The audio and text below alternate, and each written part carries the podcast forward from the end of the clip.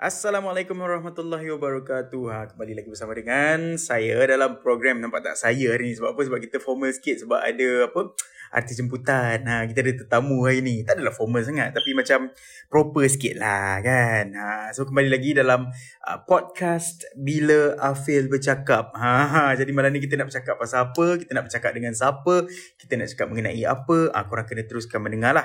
Jadi malam ni saya tak nak buang masa lagi, sebab kita ada tetamu jemputan kita, iaitu Kak Adibah Noh. Ha, korang mesti kenal kan? Kalau kita sebut je Adibah Noh, kita dah tahu lagu dia apa? Kau terlalu istimewa.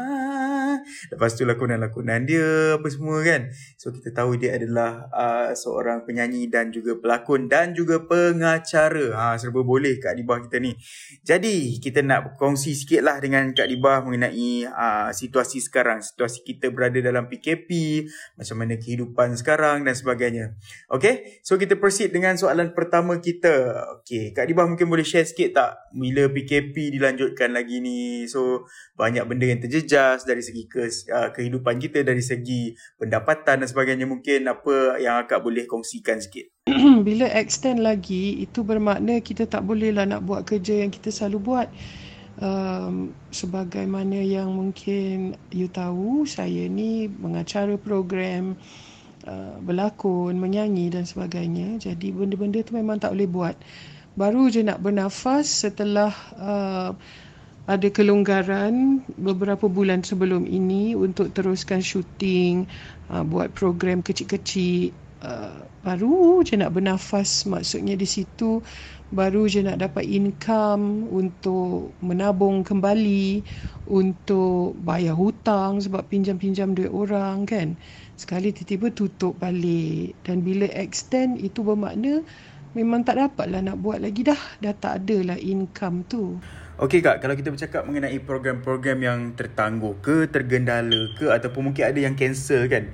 So kalau Kak sendiri banyak tak program-program yang uh, apa ditunda lagi ke? Tak kisahlah program T V ke, persembahan ke, atau apa-apa. Uh-uh, memang banyak. Semuanya tertangguh.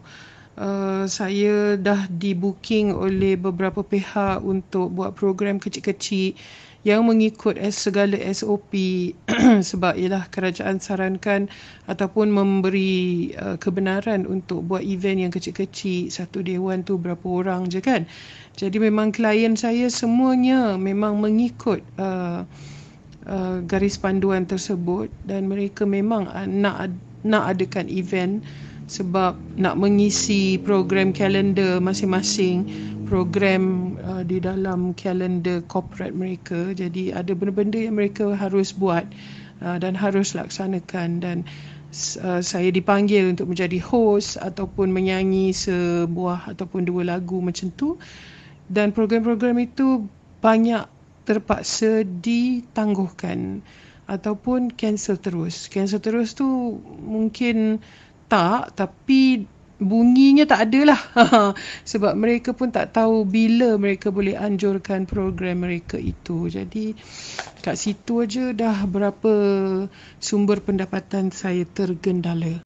Untuk program T V pun, uh, syuting drama, syuting filem pun tergendala. Semuanya telah dirancang, tetapi disebabkan oleh P K P ni semuanya tak boleh, dan tiada pihak pun Uh, memang pandang uh, orang-orang macam saya dalam dalam profession ini memang disisihkan sama sekali. Okey, alright. Kalau akak boleh share sikit, apa aktiviti akak sepanjang P K P two point oh ni?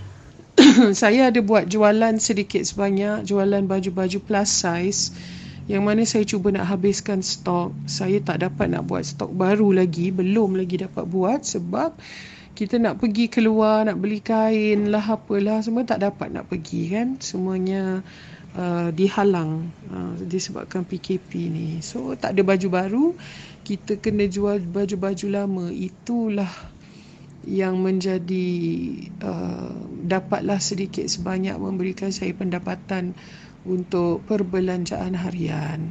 Okey Kak, kalau kita tengok waktu P K P first tu mungkin ramai yang tak ready lagi dan kita pun tak tahu kan macam mana benda ni dan macam situasi ni macam mana kan. Tapi untuk P K P yang kedua ni mungkin ramai yang dah bersiap sedia dari segi fizikal, dari segi mental. So kalau akak sendiri macam mana? Mentally dan physically lah. Ya, betul. Masa mula-mula kita agak surprise. Tetapi waktu itu kerja sebelum P K P yang pertama tu agak lebat. Jadi saya ada simpanan yang bolehlah juga saya sustain. Tapi P K P yang kedua ni, savings yang lama tu semua dah habis disebabkan oleh P K P yang pertama.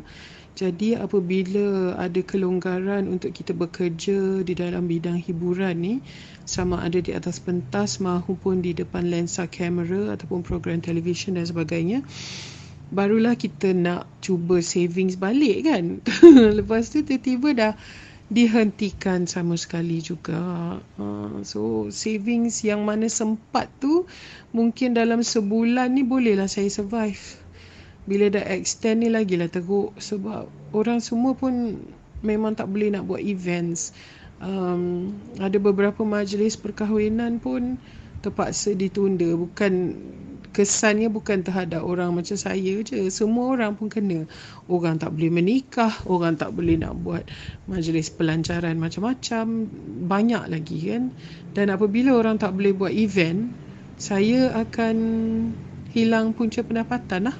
Kalau nak kata mentally prepared tu tak. Sebab um, Sebab kita berjaya membendung kes harian tu kepada satu jumlah yang sangat kecil. Dan tiba-tiba di beberapa bulan kebelakangan ini, nombor itu mendadak naik sampai empat angka. So tiba-tiba dia jadi macam tu, kita pun tak tahu.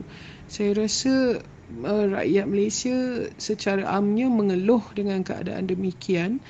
Dan semua orang pun agak keliru, adakah kita okey, adakah kita tak okey, dan semua orang memerlukan pekerjaan. Dah dah tak ada punca pendapatan lain, orang semua nak kerja, bukan saya seorang je kan. Okey, okey Kak. Kalau hari tu saya ada nampak dekat Twitter yang akak cari pekerjaan kan. Akak cakap akak cari kerja. Jadi adakah akak cari kerja lain ke ataupun mungkin akak cari job ke macam ni? Cuba Kak share sikit. Apa yang saya maksudkan di Twitter itu ialah saya nak buat apa yang saya mahir. Maksudnya di situ untuk um, shooting berjalan, untuk majlis-majlis pelancaran berjalan, untuk uh, majlis perkahwinan berjalan. Uh, kerana itu adalah sumber pendapatan saya. Untuk program T V boleh dilakukan, uh, dilaksanakan. Itu yang maksud saya. Bukannya saya, saya nak cari kerja lain. Inilah satu-satunya kerja yang saya tahu buat. Saya menyanyi, mengacara, berlakon dan itu sajalah yang saya suka nak buat sekarang ni.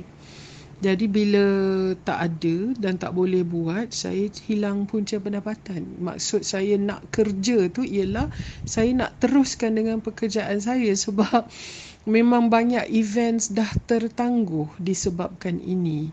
Bukannya saya nak cari kerja lain, tak. Okey, katakanlah P K P ni dilanjutkan lagi sebab kita pun tak tahu sampai bila kan, dan dengan jumlah kes baru macam sekarang ni apa semua, apa plan akak ha, kalaulah ia dilanjutkan lagi? Um, saya tak ada jawapan tu.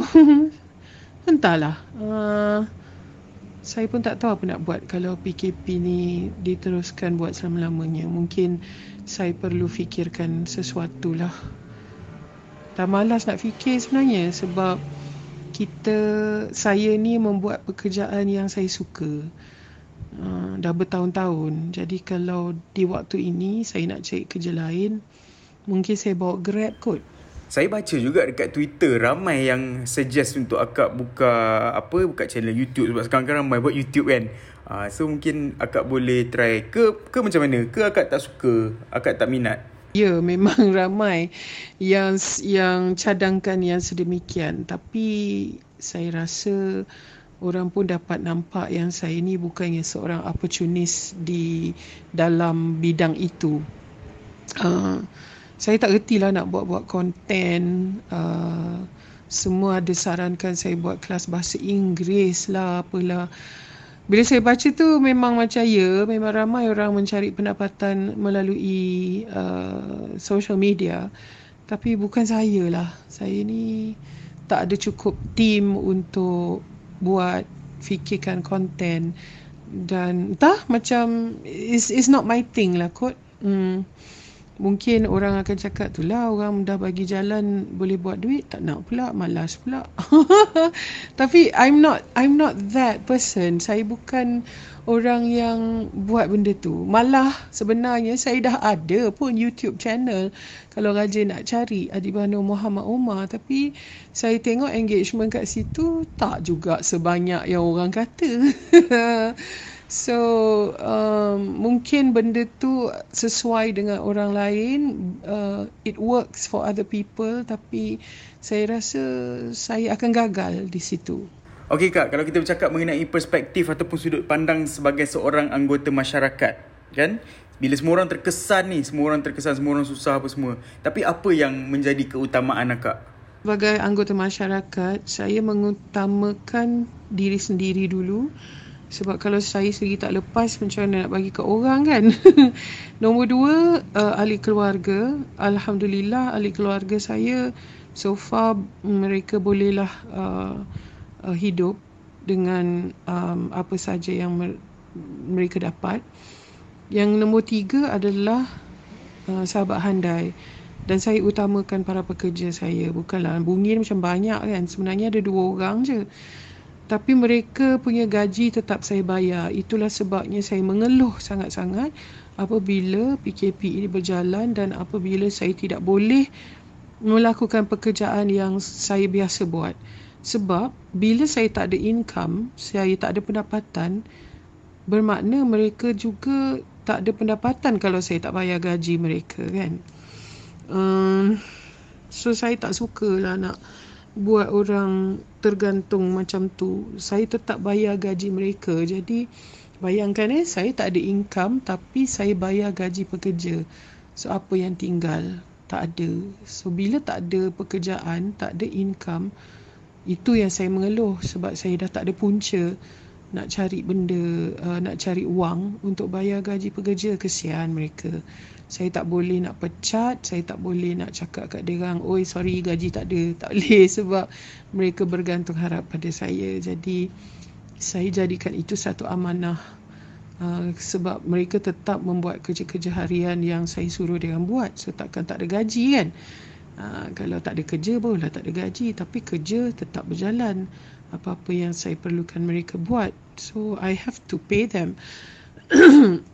Maknanya di situ ha, biarlah saya tak ada income, saya terpaksa gunakan segala savings yang ada supaya mereka tetap ada pendapatan. Sebab mereka pun ada keluarga, mereka pun ada anak bini. Okey Kak, kita dah menuju ke soalan terakhir untuk malam ni. Soalan terakhir saya adalah uh, kalau kita tengok ramai rakan selebriti yang dapat mesej, dapat D M daripada orang awam yang minta bantuan, minta sumbangan dan sebagainya. Jadi kalau untuk Akak sendiri, banyak tak Akak dapat mesej-mesej ataupun uh, D M daripada orang awam yang minta bantuan ni? Memang ramai yang masih meminta-minta, tetapi Uh, mana yang saya boleh tolong, saya tolong. Bukannya banyak pun, kadang-kadang berapa ringgit je kan, yang mana termampu. Tapi uh, sejujurnya saya pun kering kontang. So kadang-kadang saya tak sampai hati nak jawab pun permintaan. uh, Tapi ada banyak juga pendedahan di media sosial tentang orang menipu. Uh, dan modus operandi mereka ialah sama je, semuanya tak ada duit nak makan, tak ada duit nak beli susu dan sebagainya. So saya lebih berhati-hati di situ, um, dan utamakan mereka yang saya kenal. Kalau saya ada benda nak bagilah, kalau tak ada saya akan bagi tahu dia yang sorry, saya pun kering. Ha, betul tu Kak, saya setuju. Kalau kita nak tolong orang, kita kena tolong diri kita sendiri dulu.